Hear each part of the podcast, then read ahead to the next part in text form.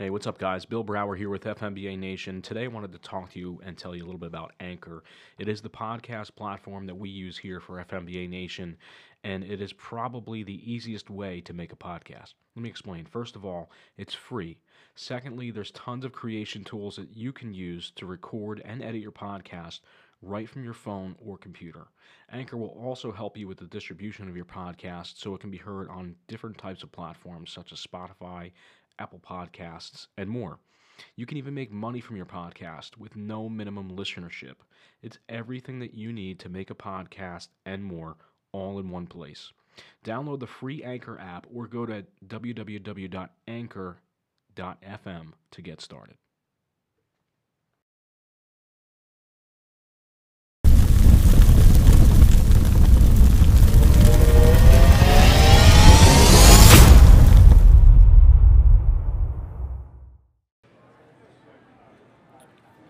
This is Bill Brower. Thank you again. We are live from the 2019 FMBA September Convention here at the Golden Nugget in Atlantic City, New Jersey. I'm honored today to be joined by Dr. Denis Onieal. He's the Deputy United States Fire Administrator. Doctor, uh, thank you very much for joining me and uh, taking a couple minutes out of your day to sit down and talk. Uh, as many of us know, Dr. Onieal is going to be retiring this year, and uh, he's had a long and a uh, lucrative career in the United States uh, Fire Administration.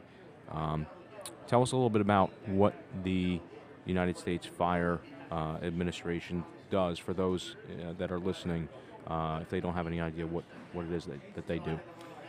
Bill, the two things that most people know the, the United States Fire Administration for is uh, the National Fire Academy.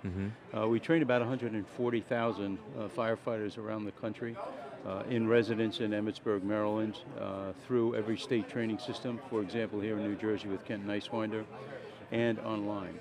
Um, if you are uh, someone who's looking to advance your career, uh, certainly the National Fire Academy should be one of those stops. The premier management programs that we have are the first one is a managing officer program, which is a two-year program, and that's for lieutenant captain, battalion chief, and then our executive fire officer program, which is uh, kind of like battalion chief, deputy chief, chief Sure. of department. But you almost outside of New Jersey, which is a civil service system, uh, it's almost impossible to get a chief's job anywhere in this country without your EFO certificate. That's the premier. We have a number of courses online, and uh, and that's pretty much what most people know us for. The second thing that they know us for is uh, we are the uh, managers of the National Fire Incident Reporting System. Uh, we have 25,000 fire departments around the country reporting 28 million fire Wow. department responses a year. Wow.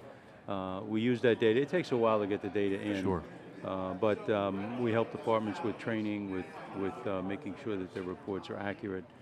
And uh, some great stories. I was just telling the uh, audience that the uh, Philadelphia Fire Department, our neighbor next door, um, was improved their use and collection of data and used the data to add five engine companies, two ladder companies, and two battalion chiefs.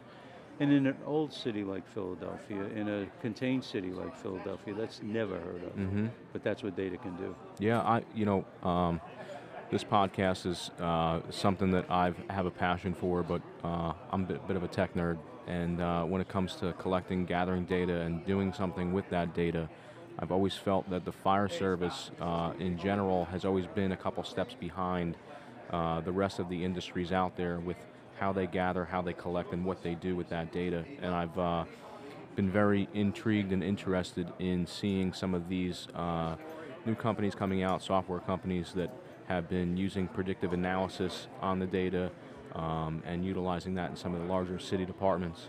So it's uh, very interesting to see what uh, some of these larger departments, and I'd like to, excuse me, I'd like to see some of that um, progress into the smaller, you know, smaller departments, smaller municipalities, uh, because I think that as a whole, the data that we are gathering and collecting from all the reporting and everything else uh, can can definitely make us more efficient, safer, um, and and better trained, better equipped firefighters. Bill, you're absolutely right. But all of that, the foundation for all of that is to make sure that the company level officer who's filling out the form is doing accurately. Yeah. And, and uh, and responsibly. Uh, I think we all know perhaps one or two people who pencil whip the reports. Sure. Uh, they take the easy way out because it's the quick way out, and um, I understand that nobody likes paperwork, especially firefighters. Uh, but if you go to, you know, hospitals, the doctors hate paperwork, the nurses hate paperwork. No one likes paperwork. But uh, today, uh, the city mothers and fathers who are making the political decisions just about how much money you get, how many people you have, what kind of equipment you buy, are more interested in your ability to tell them this story with data. Uh, if you think that the fire chief is going to go before the city council and say, because babies are going to die if you don't, they don't have a grasp of reality of what today is like. Sure. So um, we can help any department that's having trouble, wa- wants some encouragement, need some training, um, we can help them. Great. If somebody wanted to uh, learn more information about the United States Fire Administration, what's a good uh, resource for them to, uh, to, to, to go to? Our home-based webpage is the United States Fire Administration. If you Google it, you'll, we're the only one in the country. Right. So um, in that, you can look at, we have four major categories, training, data, research, and uh, pub- fire prevention, public education. So um, and then whatever is your interest, and you can just link down. I think we do an analysis, Bill, probably about every six months on the use of a web page. Who uses it, how frequently, and, and uh, where they're looking. And what we, we continually try to do is get our web pages designed or redesigned so that you know you no longer have to, you don't have to use any more than three clicks uh, to get where you want to go. Yeah, that's great. Um, you've had a long career. Um, what are you going to do after you're, uh, you're, you're, you're fully uh, out and out the door? Yeah, uh, I'd love to go back on a truck in Jersey City, which Yeah. is where I started. Um, uh, I, a couple of companies have reached out to me already. Uh, probably going to do some uh, consulting work. Um, I'm too. Uh, I'm really retiring so that we have a smooth transition uh, before the presidential election in November. And um, so I'm still pretty active. I'm in good health, and um, I suspect that um, Mrs. Onieal will find something for me to do, and, which will encourage me to go out of the house and do something. We kid around. She married me for better, for worse, but not for rich, not for lunch every day. Uh, so we're going to figure something out. You, uh, you mentioned uh, your days in Jersey City. You have any uh, old war stories or anything like that you want to share with us? Well, it, was a great ride. I mean, I started out as a truckie, uh, as a Tillerman, and the, the, I tell this story often that um, I did 15 years in a ladder company as a firefighter, a lieutenant, and a captain. Mm-hmm. I never got a pint of water out of a pumper in my life. No. Never. Never drove a pumper, never operated a pumper. Kind of worked out for me. Yeah. Um, but I, wor- I was fortunate that um, uh, I, the first firehouse that I went to was a, a kind of a bucket of blood neighborhood, and we were very, very busy. Mm-hmm. Um, and I, I can remember one week, we used to have on the weekends, uh, volunteer firefighters from South Jersey would come up. And uh, they came in on a Friday night and stayed until like Sunday afternoon. And um, we worked, I, that weekend I was working a Friday night and a Saturday night. And we had had so many fires that um, about 10 o'clock Saturday night they left. They had enough. Really? Yeah. Uh, I, I don't want to mention the department. It was a long time ago. Yeah. Um, we just, I, I just, the fires were just, I mean, cops locked up bad guys, teachers taught school, Mhm. and firefighters went to fires. Yeah. And when I got into this job, I was surprised at the organizations that don't have that level of fire experience. Mhm. Uh, so, but of course, it's changing. Sure. Uh, the methods and the materials of construction are changing. Uh, the, the increased use of plastics, the high temperature fires. These are all things that are, have really changed since I left that part of my job. Yeah, the dynamics and science and everything behind it really, uh, really has done a, a, quite a, a flip over the past, uh, you know, 15, 20 years, easy, even even earlier than that.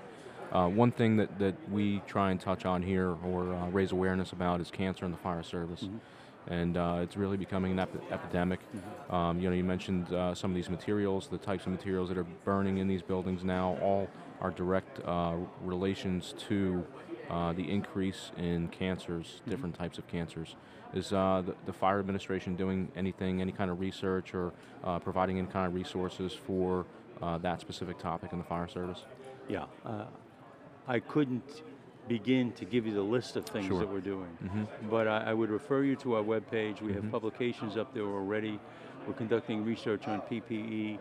Um, we're working with some of the manufacturers to make sure that, um, you know, we don't have all of the answers right now. And uh, I know a number of the manufacturers have work are are now or have already uh, developed PPE that deals with the with the carcinogen issue. Sure. But some very basic things, uh, you know, making sure that your equipment is clean. You, you know, you're more or less treating yourself if you're exposed to smoke. You're treating it like a hazmat incident. You're doing, going through some level of decon. You're keeping your equipment or your PPE away from the clean area. They're manufacturing vehicles now with clean compartments where you bag things up. You, you're not. Um, you're not contaminating the, the apparatus. There's a great video, and it's it's been around a while, and it's a, uh, a group of firefighters.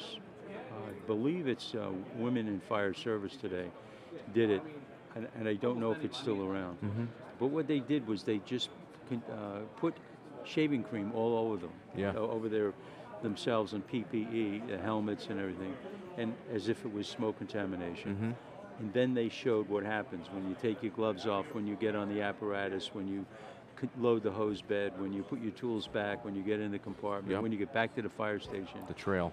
And it's the shaving cream all over the place. Yeah. And it's so vivid. It's so instructive. Mm-hmm. Um, and I'm sure if they look on YouTube someplace, they'll find it. Yeah, I, I, I'm familiar with the video you're talking about. I know there's another one out there where uh, I believe it was UL or NIST did uh, a video with um, colored powder, like Yep. talcum powder, that Yeah. they uh, did the same concept and showed the trail. And Dan Madrzykowski's a good friend, and they're Yeah. doing some great work Mhm. at UL. Uh, Yeah. Sean DeCrane just came in with them, and uh, yeah, they're doing great work.